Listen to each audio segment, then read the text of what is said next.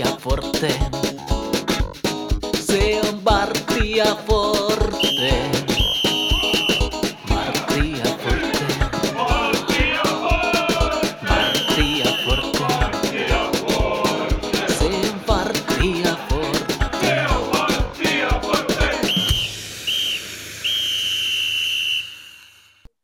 Se on Varttia Forte. Tervetuloa kuuntelemaan TPS-kannattajien podcastia. Mun nimeni on Miikka Ahti. Zoom-yhteyden päässä Kalle Tamminen. Nice to be here again. Joo, tänään, tänään kuullaan John Daly haastattelun toinen osa.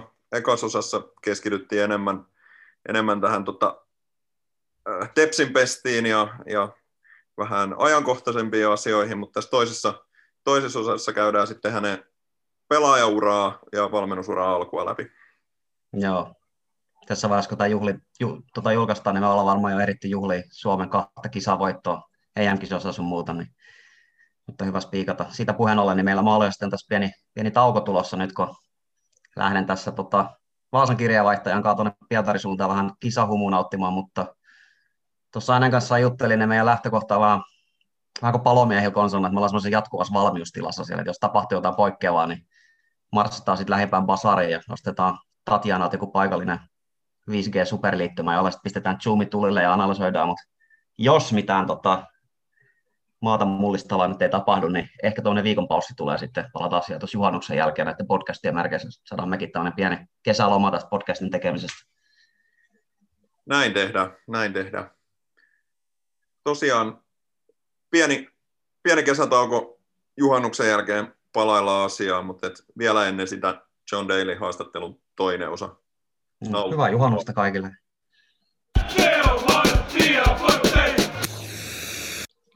So, for the first episode, we talk about a little bit about the coaching career here in Finland, but now we try to focus on your earlier days in Ireland and Scotland and England, about your playing career. You you were born in Dublin. At what age did you start playing football there? Um, I think I was about first. The first team I remember was seven. I played for my local team. It was like the local estate I lived in was Ashwood FC.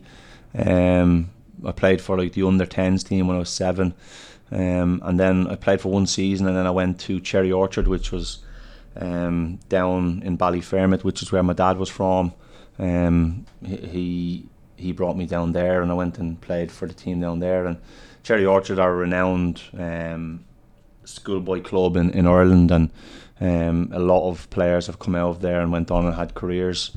Um, so it was a great opportunity for me to go and play at a, at a really, really high profile uh, schoolboy club, and I loved it. Um, you know, going to training a couple of nights a week and then playing at the weekends, and um, you know, then as I got older, I remember going and getting the bus to training and stuff like that, and it was it was really good and very fortunate to have played with some good players there um, that went on and had careers, um, and also had worked under some some really good coaches that that really helped um, you know forge the career I went on to have. So, when I checked from the Wikipedia, the most famous Irish players they move abroad to England or Scotland quite at early age. So, can you tell us why so? yeah, um, I just think it was the League of Ireland. Um, I wouldn't. It's not that it wasn't a great standard. It was probably uh, you know England and Scotland. Um, you know the the level over there and, and how high profile the leagues are and how close it is to actually to get across. It was um, it was probably a good catchment area for these clubs to come over to Ireland and and try and you know get young talented players across um, and probably not at a great expense you know in terms of um, the wages they would have had to pay us to get across it was great opportunities for us to go over um, I think now it has slightly changed um, in the modern game I think a lot of younger players will now stay in Ireland a bit longer and probably finish their their school. Like I left school at 15 to go and pursue my career.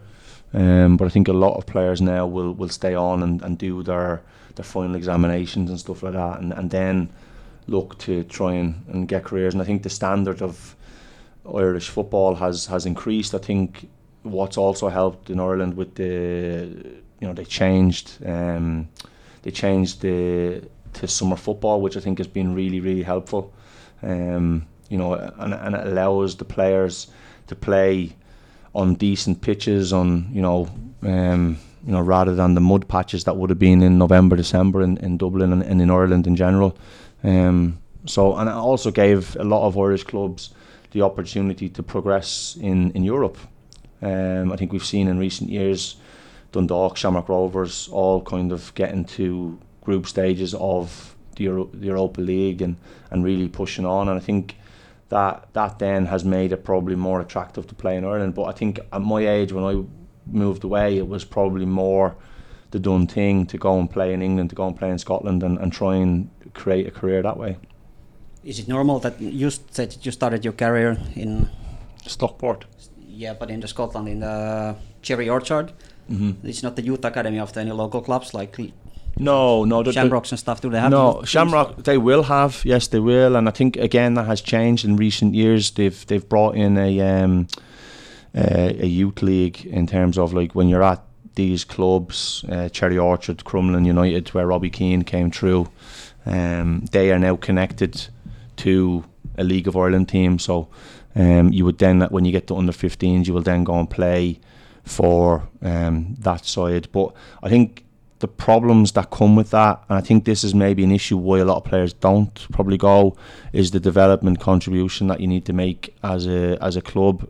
You know, we when I was at Hearts, we had issues with a few players from Ireland trying to get them across because they'd played for maybe three or four or five different clubs. You then have to deal financially with four or five different clubs before you can bring them over. Whereas I was at Cherry Orchard from basically under nines to under 15s, under 16s. So whenever whenever I left uh, Stockport, for instance, would have just had to deal with Cherry Orchard. Whereas now it becomes a bigger issue having to deal with a number of different clubs, which then in turn, you know, if, if one of them clubs can be difficult um, and make it hard for you to to you know get the player, it then becomes difficult to get them across. You know, so um, I think there's a lot more complexity to it too in terms of getting players to um, England and Scotland, unless you're at you know a Man City, a Man United, a Chelsea, where you can afford to pay forty or fifty thousand for an untested schoolboy Yeah. kid, you know, and you can take that chance. Whereas, you know, Hearts, for instance, you know, we if we were spending forty or fifty thousand pound on a player, it was for a first team player. It wasn't for, you know, a fourteen and a fifteen year old, which um, obviously makes it a lot more tough. Um, a bit like in Finland, in Ireland as well, the national team is much popular than the local teams. So, do the Irish men support like teams in Scotland and England, or what is the football scene in the island? Yeah, the, obviously the Ireland national team is, is obviously very well supported, and um, and they are obviously you know the, the fans of Ireland are obviously crying out for the team to do well and to get to a European Championships or to a World Cup. And growing up as a kid, I always remember the teams qualifying for these competitions and. Um, obviously, in recent years, it's been a lot more difficult for the team to do so. Um, but in terms of the fans and who they support, there are there are a lot of fans that will support the local teams, but I think the majority will support probably um, an English team, and then I, would say ninety five percent will support Celtic. You know, because of the whole um, religious um, side of it as well. So. Um, so that was obviously a lot more. That was difficult for me when I went, went to Rangers, obviously. So, um, but yeah, I think I think like I said, majority will be you know Man United, Liverpool, Arsenal, um, probably Man City now will, because they've been successful. I think it's not more or less the kids growing up will support the team that has done well. You know, my two girls, for instance, in Scotland are Man City and Chelsea fans because they're obviously the teams that have been doing well in recent years and my wife is a Liverpool fan. I'm a Man United fan because they were doing well when we grew up. So um, I think that's generally how it will work in Ireland. Sounds like Finland. is is football the number one sport in Ireland, or is is it something else? Yeah, I think I, I think it is. Yeah, I think rugby is is um, obviously the Irish um, international rugby side are are are playing at a really high level. So I do think that's well supported. I think Gaelic football um, is well supported as well, um, and then hurling is, is well supported. But I think the number one sport will be football. Um, I think it's just, uh, I think throughout the country, it's just everybody is everybody loves to play, everybody loves to watch, and um, I think that that for me would be probably number one. I've been to the Dublin and there are like three huge stadiums there, one for the Gaelic football, Mhm. for rugby, and one for the football. So Yes. like 80,000, 90,000 maybe people following those Yeah. sports apparently. Yeah, yeah. No, I- I've been to I've been to a couple of the Gaelic football games, and it's incredible. You know the the the fans that support it and that go to the games, and and it's an amateur sport. Like the players don't get paid. Um, I think they get money from probably endorsements and sponsorships, but they don't actually get paid from it. And um, you know to have eighty or ninety thousand people at a sport that's unpaid is incredible, and and to have the players going out and, and putting in the level of effort and um, you know commitment to, to playing at that level as well uh, through you know you know not getting financially backed as well is is is um, is phenomenal. And you know Gaelic football is, is very very physical and it's um, it's probably similar to the referees over here. There's not many yellow cards unless you're a, a coach you know so um, you know, so there's there's a lot happens in that game um, in terms of like off the ball stuff where you know there's punch ups, there's fights, there's all sorts, and and it just goes unnoticed and and really, you know, the as I said, the refs kind of just look over and let it go. Going back to your career from, from Gaelic football and hurling, um, at the age of 15, you ma- moved away from home and joined Stockport. Uh, Mhm. did you have any other offers? Yeah, well, I think And what made you made you uh, choose Stockport? Yeah, well, I think um, that was one of the big things with Cherry Orchard. You know, when you done well at Cherry Orchard, you got international recognition. You got um, a lot of opportunities to go to England on trials, and I went across to numerous clubs. I went to Everton, Arsenal, um, West Ham, Sunderland. Um, was trying to think off the top of my head, a long, long time ago now. Like so, but there was there was quite a number of clubs that we went across on trial to, um, and Stockport for me just felt like a good opportunity. I had up until the like ninth hour or the twelfth hour, I had um, Sunderland wanting wanting me to sign there, um, and there was a lot of Irish guys in the Irish setup with me, the underage setup that were there as well. So it would have been a very very easy move for me. Um, but I had a couple of people in my local area that were excellent football players. Um, you know, I had a couple that went abroad and, and went away that then within a year or two were back in Ireland. Um, and I looked at it as they went to clubs of the similar ilk that I've just spoke about there and, and I looked at it as you know, you can go to these football clubs that are Premier League football clubs and, and big, big clubs, and you can kind of get lost in and be a number, and you can kind of get swallowed up. And yes, if you do really well and you, and if you back yourself, you you might get an opportunity. But I always looked at it as if I went to Stockport um, and Stockport had a, an injury crisis similar to what we have now, that you would look, they would look to within their youth setup for a replacement or to look to someone within that setup to give them an opportunity as they didn't have the finances to go and just spend half a million on another striker or a million on another striker. So I knew that I would get opportunities if I went there. Um, I thought if I went somewhere else and someone there was injuries that they would just go and spend money to bring people in. So I kind of looked at it from that angle, um, and you know, it, it kind of panned out that way. There was injuries, I got opportunities, and, and I took the opportunity when it came, and and I made my debut at 16, um, and and played a few games there. I think, if I'm being brutally honest, I think I lost my way a little bit in terms of um, the social side of it. You know, I think 15 year old moving away from home. Um, you know, so it was very easy to get distracted, um, and I think that probably stopped me, you know, going forward. But look, it, it ended up, it ended up that through that side of things, I, I met my wife. So, um, you know, very fortunate that I chose to go there and, and everything panned out um, the way it did. Yeah, that actually my next question is about that. You were quite heavily hyped player at the time, like Niall Quinn, the Irish striker who played in Manchester City and Mhm. Arsenal, said that you will be his successor in the national team and stuff like that. So, Mhm. how easy it to be a young, really talented player in England when the attention you get is very high and Yeah. you need to concentrate and stay your focus in the football? Yeah, of course, it is tough. It is really tough, and um, again, I'm not going to sit here and pretend it was easy, and um, no, it was it was difficult, and um, it was very, very. You know, when I look back, and I think you know, very complimentary of Niall to say something like that about me, and um, I think in underage football, in the international level with Ireland, um, I was doing really well. As I said, I was I broke into the first team at Stockport, um, and then potentially, as I said, y- you lose sight of why you're there, um, and probably get caught up in, in the hype. Um, and it's easy to do as a young player, and, and hopefully the lessons that I've learnt can help players. And I think you know even at Hearts that these are less you try and yes, you want kids to learn from their own lessons and, and learn from their own mistakes.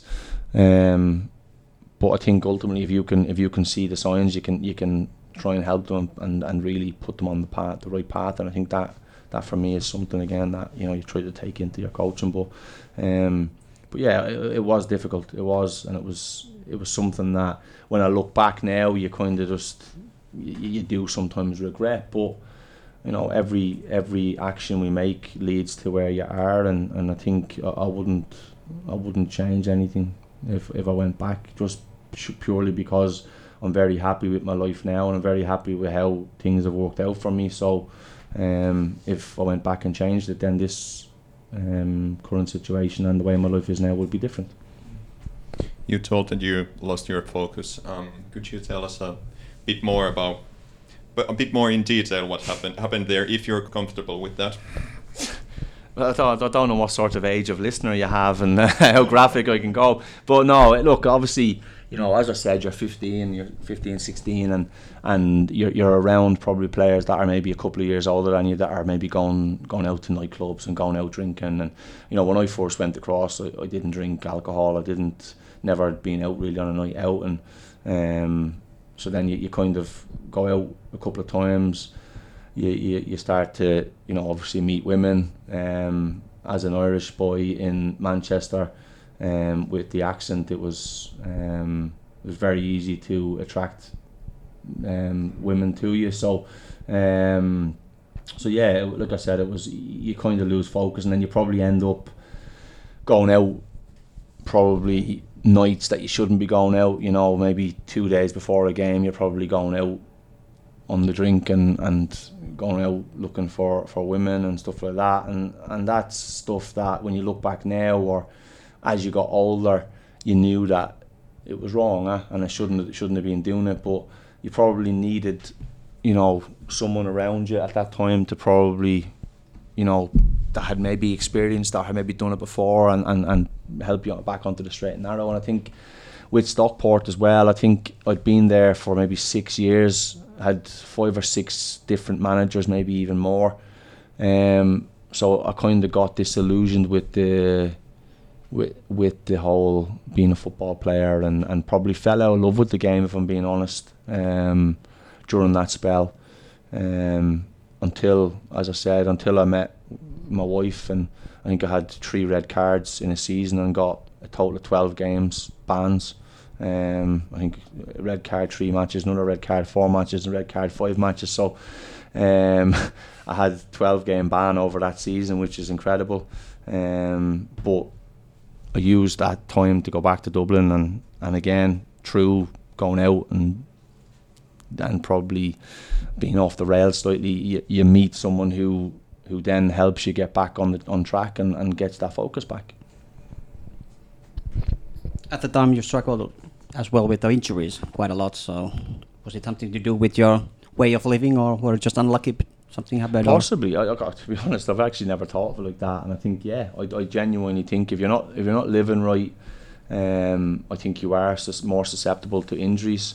Um, you know, so I did have a lot of issues um, with my knee, which then subsequently um, didn't didn't help later in my career at Dundee United. Then when I was actually living right and doing things right, is I think I was I was unlucky later in my career at Dundee United with injuries, but probably in the early stages, I think yes, if you're not if you're not living properly, you're not doing things right, you're not getting enough rest, you're not getting enough sleep, um, and you're probably not putting everything into your training, and um, then yes, 100%. I think you know when you look back on it now, yeah, I think that was definitely a, a major factor in it.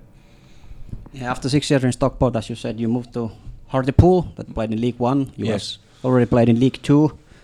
Not familiar league for me. My impression is that to play with long ball, with a big striker like you, and Yeah, you've got a good impression then you of it. wrestle there. Is it like that, or what yeah, kind of your, leagues your they are? impression of them leagues are very good. Um, yeah, it was. You know, I actually, I actually thought I was a decent enough player in terms of my touch. I could get hold of the ball. I could play on the ground into my feet, and I could get hold of the ball. But normally, when you're over six foot two and you're a target player or you're a striker, you get pigeonholed into these roles of we're going to get the ball at centre back and we're going to kick it to you and we're going to go play off that. And that was um, very much the style of football.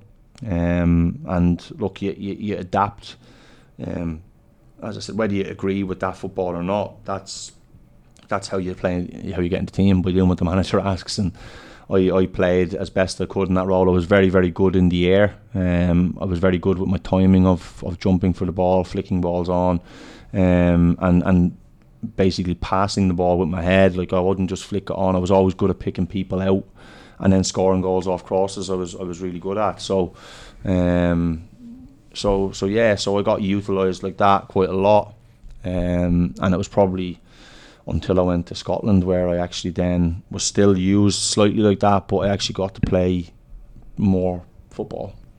Yeah, what is the level of the game in the England lower leagues? They're It's still tough. professional leagues, but you know what is the level of the it's game? it's tough. It's physical. It's you know I um I remember like, like when I went to Scotland, I was a big big striker in terms of physical, but in England in the lower leagues, you know I was six foot two. I was probably 89, 90 kilos, and I was a small player. You know, you're playing against guys that are six foot four, six foot five, built like absolute units that like you know, physically you're jumping with them and you're maybe winning headers, but you're getting like proper whacks. You're getting like I would come off after games and I would have scars, I would have like bruises and have scratches and have like marks on me that I didn't even know happened, but you would be black and blue in you know just from bruises um, because you're playing against such physical people and players um, and it was really really tough and as I said when I went to Scotland it was it was different eh? it was it was more yes they still utilised my aerial ability but they more into your chest into your feet and it was more football that was played and it was something that like it was a breath of fresh air. And I went from playing in England where it's Saturday Tuesday Saturday Tuesday Saturday Tuesday just battle after battle after battle to then playing Saturday Saturday Saturday potentially the odd Sunday game. So you were playing one game a week. Um, the tempo was just as high but it wasn't as physical and it was it allowed me to use my physicality in a way that probably I couldn't in England Um, looking at your career statistics, you probably played your best years in, in Dundee. Um, what kind of team did you have back then? Um, at United, Dundee United, we played. Um, we had a really good, energetic um, football team that we played like a four, three and a half, two and a half. With the outs, one of the outside players was a midfielder who played the graveyard shift, as we called it, because he had to get up and down and in and out. And we played with one winger who was tasked with getting forward and crossing the ball in the box and um, you know it was very very effective it was very um, successful for us as a team and we had a lot of joy um, with that and um, and I think it was a team that we were quite similar age. Um, and we, we had a really really good team spirit. Um, and some really really good players that like some some top players that went on then and, and had international recognition for Scotland that um, went and played at high levels down in England. Um, so so we were really really fortunate that you know we had a good a good group um, that that had a good manager as well at the time and good backroom staff that that placed demands on us and, and made sure that you know we didn't we didn't slack off and we we would you knew you knew in games like video analysis sessions on a Monday you knew that if you didn't track a run or you didn't get in the box when you would get in the box you were going to get pulled up on it and you were going to get um, you were going to get told in front of the group and it was can you do that nowadays probably not I think it's a different age I think you know. But at that time, it was effective and it worked for our group. And I think, um, as I said, we were we were really successful, and that was probably my most productive time as a player. Uh, Kasper Hämäläinen told us in our last interview that that is exactly what Mixu Paatelainen used to do when he, he coached in TPS. Happened to be my next question because Mixu Paatelainen played in Dundee United and Yes. in Scotland football is a familiar name for you. He was Yes, and I, I don't I don't know Mixu personally, but obviously I know of him. I know his character. I know I've heard stories. Um, he's obviously been very successful at Dundee United and then Hibs, and then went on and, and had a successful coaching career um, in a lot of Scottish clubs as well. And, and the style of football that he tried to play, um, you know, was was really good. Um, but yeah, I, I've I was obviously aware of Mixu and and again a big physical striker that, as I said, probably in Scotland probably suited his type of, of game and his style and um, and there was no probably surprise that he was he was successful there. Yeah, I remember when he was a coach of Dundee United, he had some issues with the supporters. I think he gave him a middle finger or something and got suspended Oh, right. for a while. Yeah. All right, that wouldn't go down well with the Dundee United fans now. Yeah, or any fans, I suppose. Yeah, no, I think. Um, yeah, I wasn't aware of that. I wasn't aware of that. Uh, how would you compare the Scottish Premier League to Engli- English lower leagues? I know there's a lot of talk that Rangers and Celtics might need to go there to be as good as they can be, or how would you see the Scottish Premier League? Yeah, I think I think it doesn't. I I think England, um, obviously the Premiership is is a different level, and it's um, in terms of the resources they have, the the finances that they get, and and they can then recruit players on on serious sums of money. So I think when you look at the Scottish League, it doesn't have that financial uh, capabilities, but it does have um, the players still get relatively well paid. Um, they do have a good level of player. I think a lot of players that come up from England struggle, um, and they don't they don't um, they don't adapt as well as probably what you would expect. Um, because I think in Scotland, I think the game is probably you know there are a lot of transitions, there are a lot of turnovers, but they do try to play football in the right way, in the right manner. There are some teams, yes, that go back to front and, and, and play long ball football, but I would say majority of teams try and play football. Um, whereas in England, as I said, I think yes, it's probably changing. Um, I think there's probably a lot more teams trying to play, but there's still a lot of teams that will go a lot, mo- lot more direct, and it's all about physicality and it's a lot all about your athleticism. And I think that's probably the biggest difference is, you know, the athletic capabilities of the players in, Eng- in England are a lot higher than in Scotland. Um, in, in terms of their body shape and their physicality and um, so that that would probably be a mass, massive difference. Um, Celtic and Rangers, if they went down, I think if they were in the Premiership, I think they would, you know, if they got the same money that the other teams get, I think they would compete. I think, you know, you don't 50 and 60,000 fans that go to games, and then that's that's only a small portion of the actual support that they have. You know, I've been over to America numerous times on holiday, and and you see Celtic conventions, Rangers conventions, and there's thousands upon thousands of people at these these conventions, and and that that support the club. So they're both um, worldwide institutions. You know, they're massive, massive football clubs that that if they did go down. I don't know what that would do for the Scottish game, whether it would be a positive or a negative. I don't know. You know, I think a lot of the teams then would probably be in, um, you know, more chance of winning the league if they left. Yeah, yeah. Um, and you would probably see, um, the, would the game get more support or more backing if if the teams were more successful, possibly. So it would be interesting if it happened. Um, but I don't I don't know if if English teams would be, um, you know, the likes of Burnley and teams like that, if they would support such a move, because Celtic and Rangers would no doubt end up um, probably replacing teams like that in the in the Premiership. Is it still the last non-Celtic or Rangers team that won the Scottish? Is Sir Alex Ferguson team, or has there been something between of it those? probably would be, yeah, it probably would be. Um, he obviously had great success at Aberdeen um, before he went down to Man United. So yeah, I, I, I'm not 100 percent sure on that, but I think I think it probably would be. During your times in Dundee, you played in Europe as well. What kind of memories you have from the Euro matches? Some good memories. Um, we had uh, we, when we won the Scottish Cup. We we then went into Europe the following year, and because we won the cup, we went into the the playoff stage against AEK Athens. Um, the first game we played at home, and we got beat one 0 which is obviously a disappointing result. Um, you know, losing that away goal, and then and then we went to Athens. Um, under weird circumstances where uh, very similar to now there was no fans allowed in the stadium because their stadium was getting renovated um, and the club that had said they could use one of the rivals that said they could use their stadium the rivals fans actually came in and wrecked the pitch so that their rivals couldn't play on it. So it was mental stuff. Um, and then we ended up playing at Olympiacos stadium with no away fans and just maybe a, a small portion of Dundee United fans there so that was a very strange atmosphere but we went 1 0 down in that game. Um, I was on the bench and I came off the bench and scored, which again put us 2 1 down. Um, which then put us 2 1 down. Um, and then that next away goal, if we if we got that next goal, it would have obviously put us through. And we were very, very close to, to scoring that last minute and um, actually getting through to the group stages, which would have been a, a fantastic achievement. And um, that was probably the closest we came.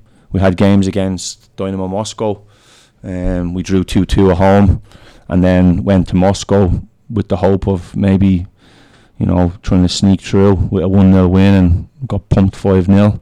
Um, you know, that they were a, fantastic team and they absolutely destroyed us that night. But again, a good experience. And I think the other one was Lech, uh, not Lech Poznan, it was um, Śląsk Wrocław.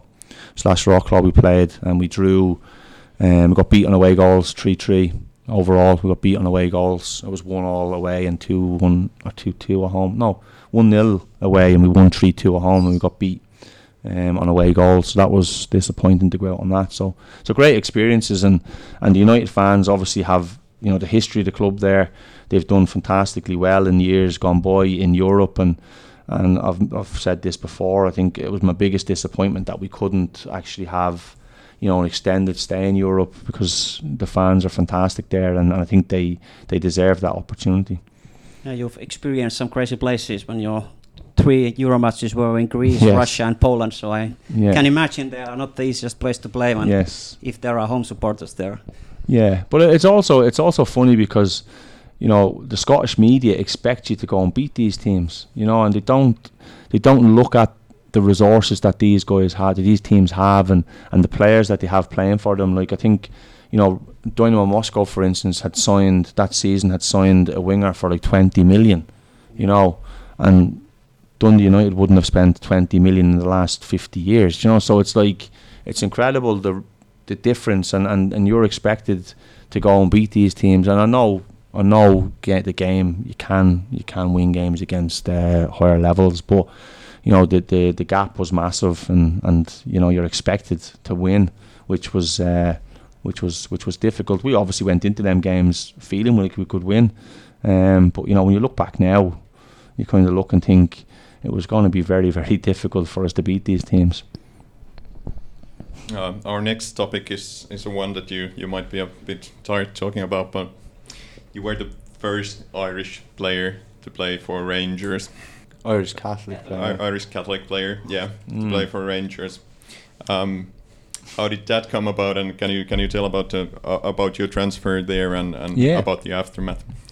Yeah, so I, I kind of look at I look at football, and I think when I'm a kid, when I was a kid, I wanted to play for Man United. That was my team. You want to play, and then as you go into your career and, and you recognise that that potentially is not going to happen, you know, and and you, you you come to terms with you're not going to get to them levels, and and then the next thing is you want to play for big football teams and you want to play in big stadiums. You want to play in front of big crowds and.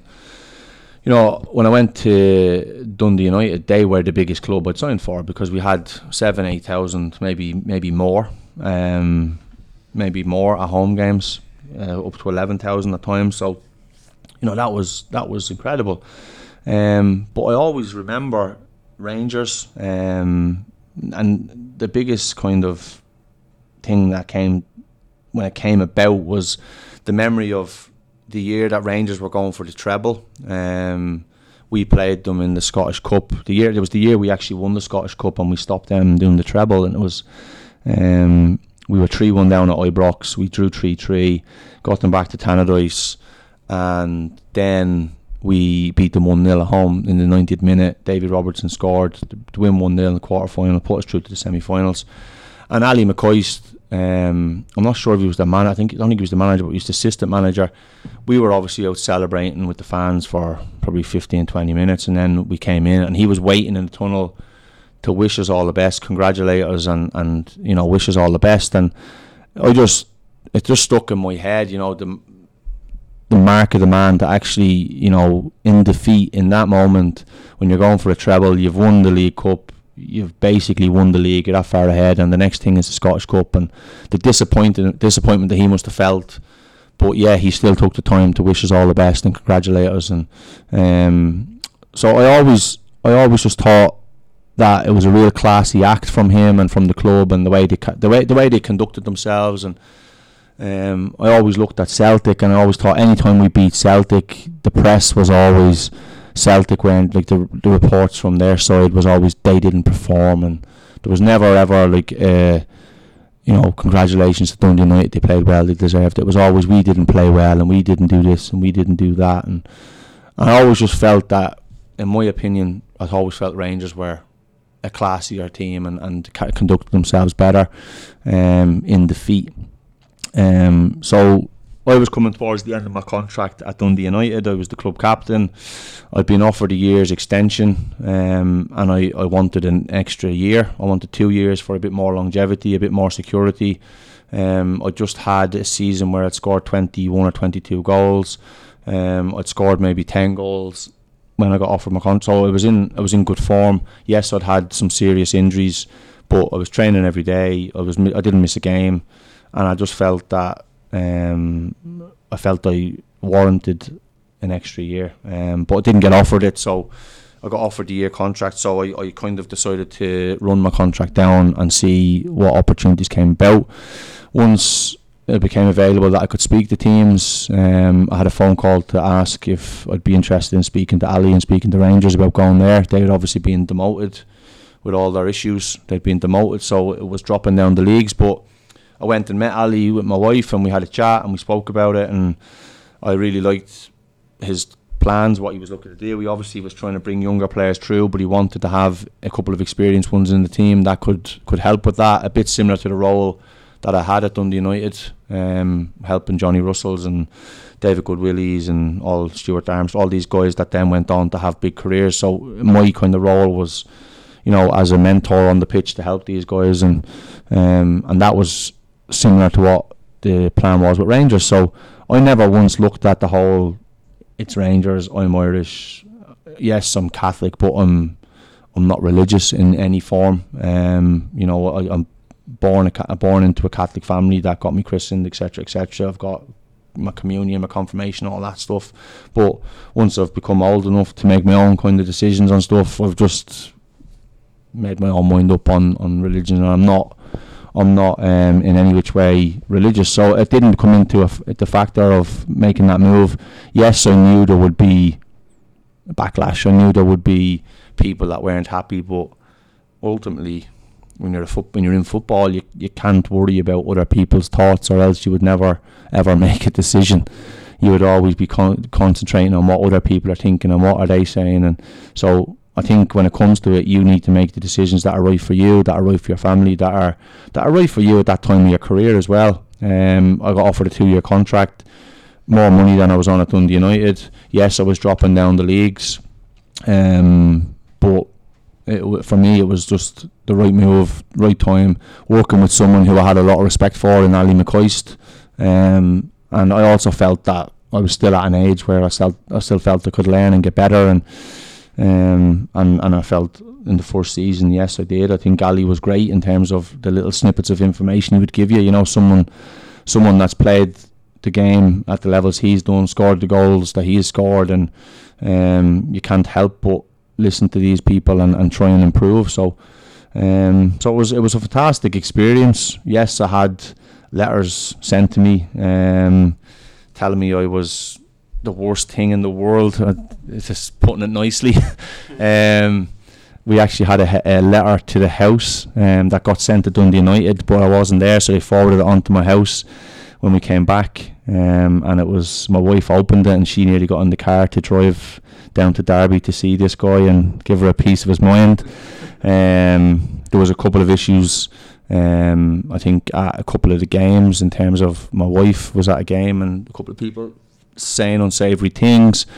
Um, but that look, that's part and parcel of football, and it's not stuff that I kind of got myself caught up in. I was there to do a job. I was there to play football. I was there to score goals. There to get Rangers promoted, which we did in the first season. The second season we fell short. I had injuries in the second season, which curtailed my game time, which wasn't great. Um, and then when the manager changed, I never played or was involved at all. So, um, so it was a disappointing end to to being involved with a, an absolutely wonderful football club.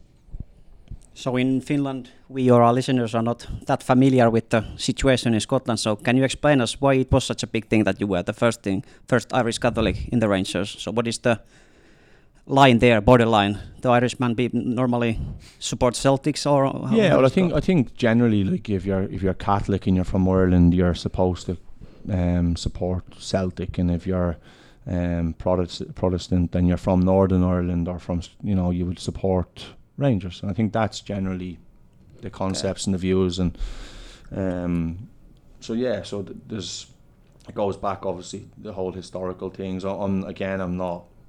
I'm not up on why it's like that, or I don't really, I never really looked into that sort of thing, and it was never really something that really bothered me. Um, as I said, I was more interested in playing at a massive football club, and you know, every second week playing in front of fifty odd thousand people was was phenomenal, fantastic. It was it was a dream as a football player, um, and you know. To score a goal at Ibrox and, and to hear that roar when you score is, is incredible. So, um, the whole kind of history and, and, and why it happens. If I'm being brutally honest, I, I don't really know. I, I don't know.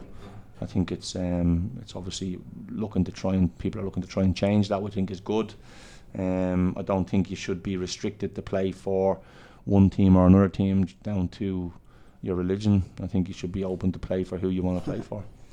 So how did the Rangers supporters welcome you? Was it a problem for them or is it more problem for the Irish people, your move, or which one Um, was more angrier to you? Well, honestly, I think I had obviously probably a lot more correspondence from um, from Celtic fans. Um, not necessarily Irish people, but Celtic fans, whether they're from Scotland or Ireland. I think a, a lot more of them decided to reach out to me and and tell me about their disgust and, and how they were so disappointed with me. And um, again, I just I, I kind of seen the funny side of it that you know I think it's quite sad that someone has that much hatred in them that they they take the time out of their day to to write a letter to someone to tell them they're they're that disappointed when when realistically the person that was receiving the letter really couldn't care what they thought. So um, it was wasted effort on their part. Um, in terms of the Rangers fans as I said that I would say 95 90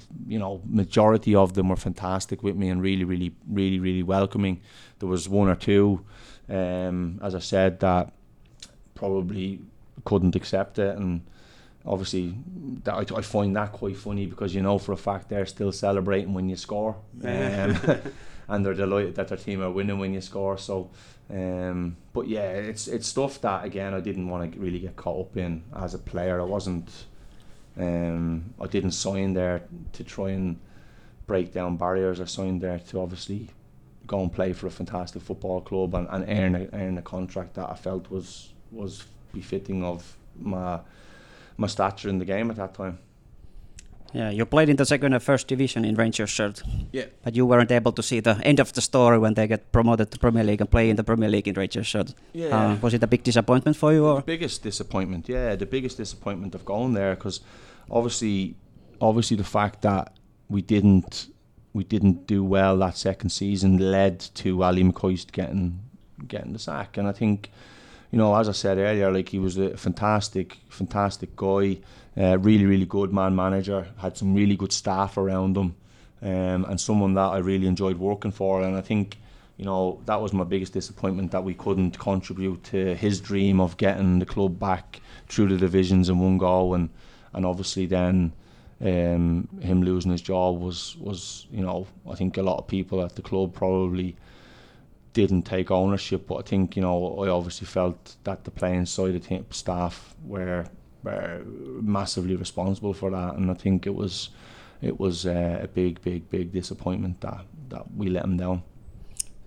Even though you didn't get to the Premier League, you were able to play in one of the biggest football matches in the world, in the old firm. What kind of memories do you have from those matches? They were cup matches. Yeah, I think it was probably one of the biggest one-sided Old Firm games I've ever seen. we got, we only got beat two 0 thankfully. Um, I was on the bench. Um, I came on at half time. So my experience of an Old Firm game is that I drew for 45 minutes nil nil. I wasn't involved in that first half. Um, but no, Celtic were, were on another level. They were they were exceptional, um, and they dominated dominated the game from start to finish. Um, and I think, if I'm correct, we maybe had one attempt at goal that game. It was actually embarrassing. It was embarrassing for, and I, and I feel for the Rangers fans because they probably went into that game with a lot of optimism, as we did as players. But the outcome was obviously massive disappointment and um, and showed the gulf at that time what and how far the club had to come to get back to where they needed to go and and it's great to see that they've they've now completed that journey and got back to where they they should be and, and have the level of player that can compete and actually go and win the league and it's great to see and it's it's great to look at it and think you played that small part along the way to, to help them get to there. As you mentioned, uh, Rangers won the league.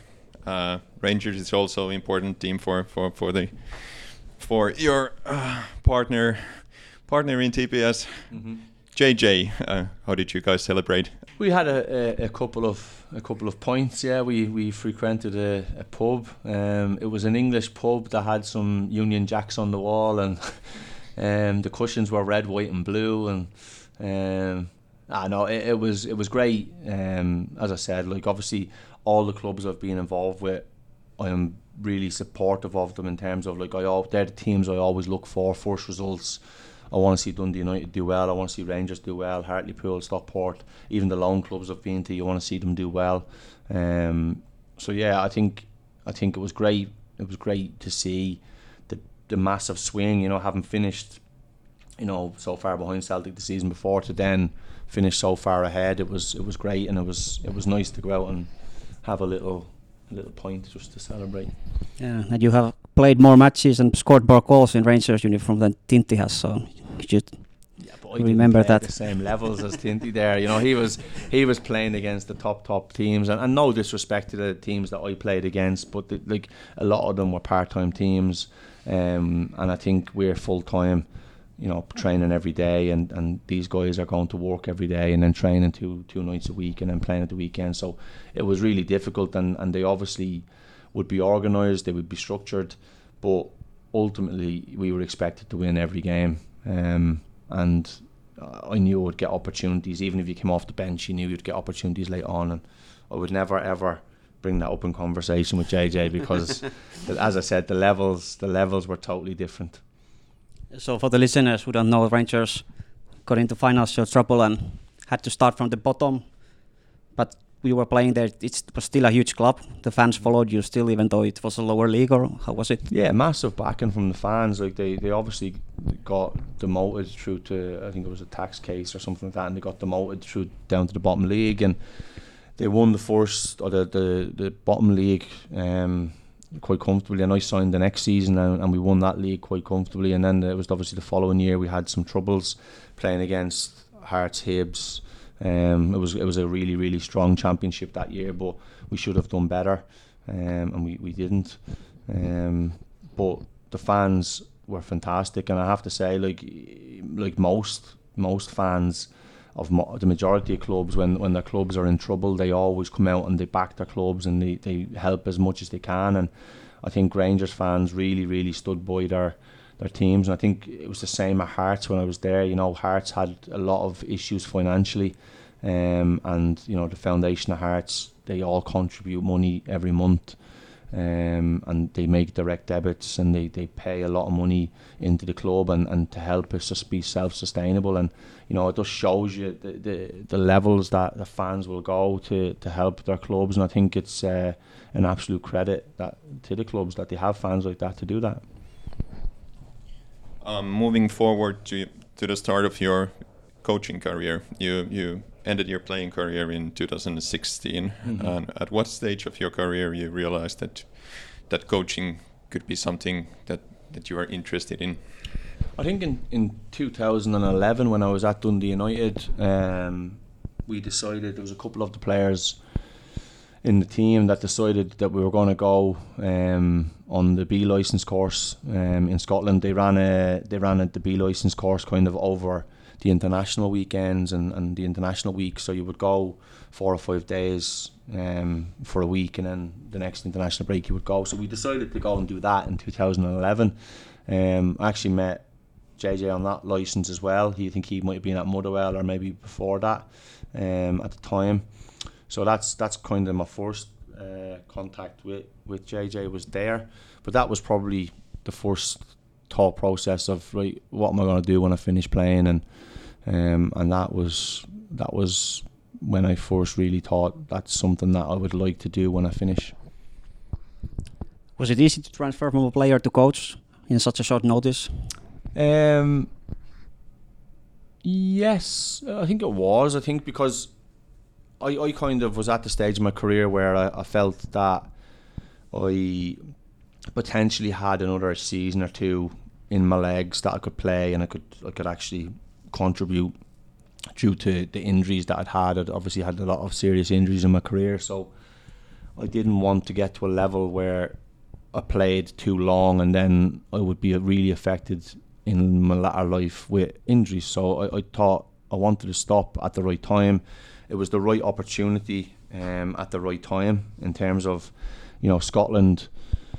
Scotland doesn't have you know, I think maybe 42 clubs and, and maybe 20 of them are full time. So, you know, when you then look at full time staff, there's maybe 40 positions that are full time. And then obviously you would add a couple more on for Celtic and Rangers and potentially Hearts Hibs. So the majority of, of clubs at first team level wouldn't have had, you know, a lot of full time staff. So to get an opportunity to go in at full time at Hearts um, and working at an elite level with doing their twenties was was just too good an opportunity to turn down. And I just felt that, like I said, it was the right time to hang the boots up and to to focus on that next um, that next step in my career and, and to see, you know, all that work I'd kind of put in to see if it was um, if it was if I was ready to then go and, and pursue this career.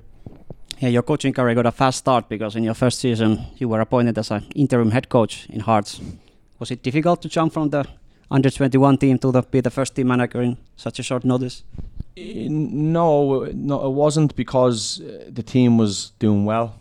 The team was in a good place. The team was was third, second or third in the league. So, um, and it was so late in the week in terms of like I think it was like the day before the game that we took the training. So everything had been more or less planned by the, the manager on what he wanted. So it wasn't really a case of us coming in and thinking oh, let's change everything because you know that would have been daft coming in trying to change something that was working.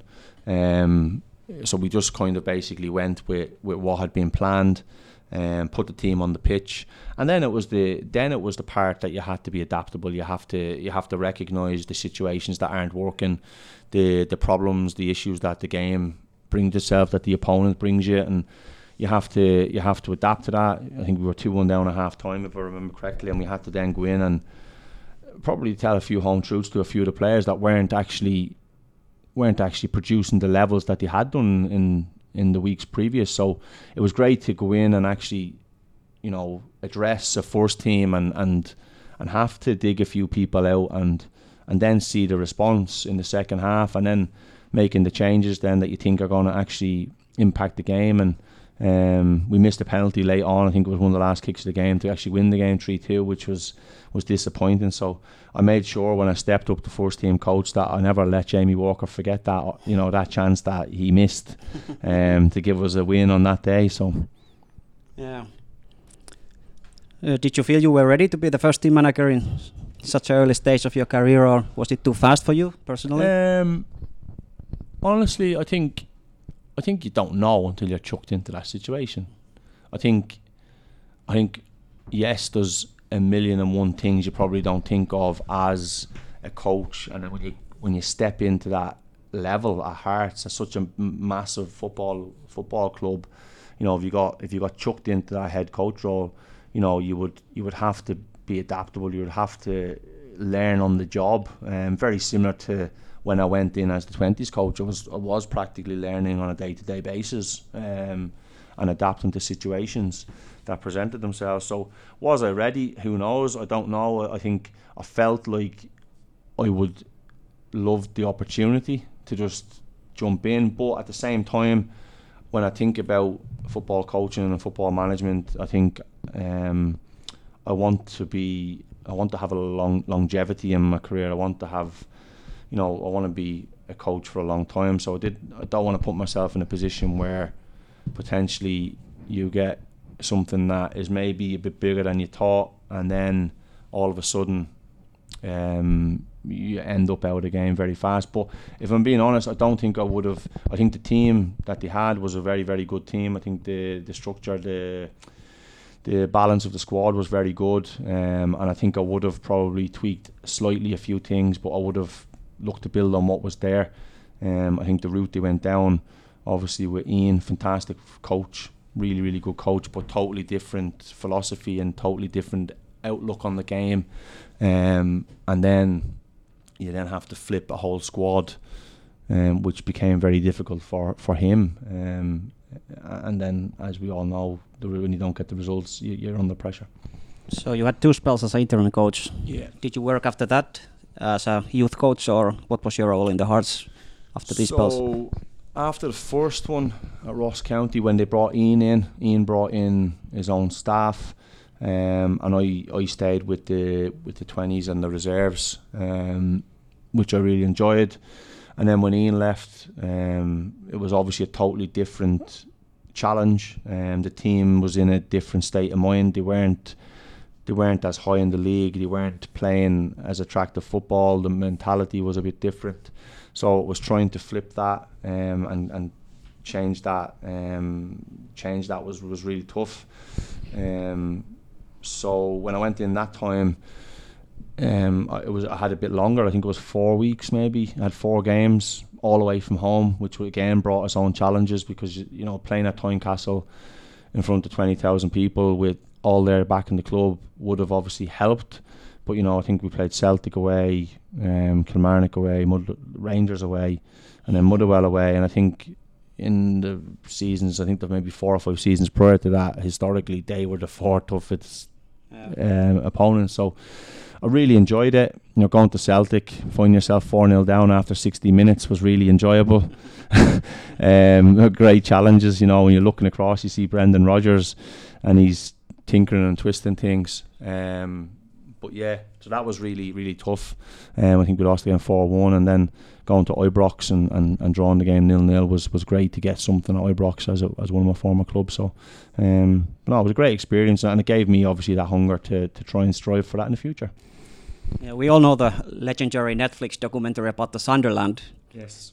But if I'm correct, you have some same kind of things happening in the Hearts. There were some documentary crew following you at some Yes. times of documents. So what kind of Yes. experience do you had about that? That wasn't uh, wasn't for me. That one I was uh, I I wasn't. There was a, enough people at the club. We had enough staff that wanted to put themselves forward and and put themselves in the limelight. I was just concentrating on trying to do my job and trying to make the team um, as productive as we could. And I tried to I tried to stay in the background with that one, to be honest.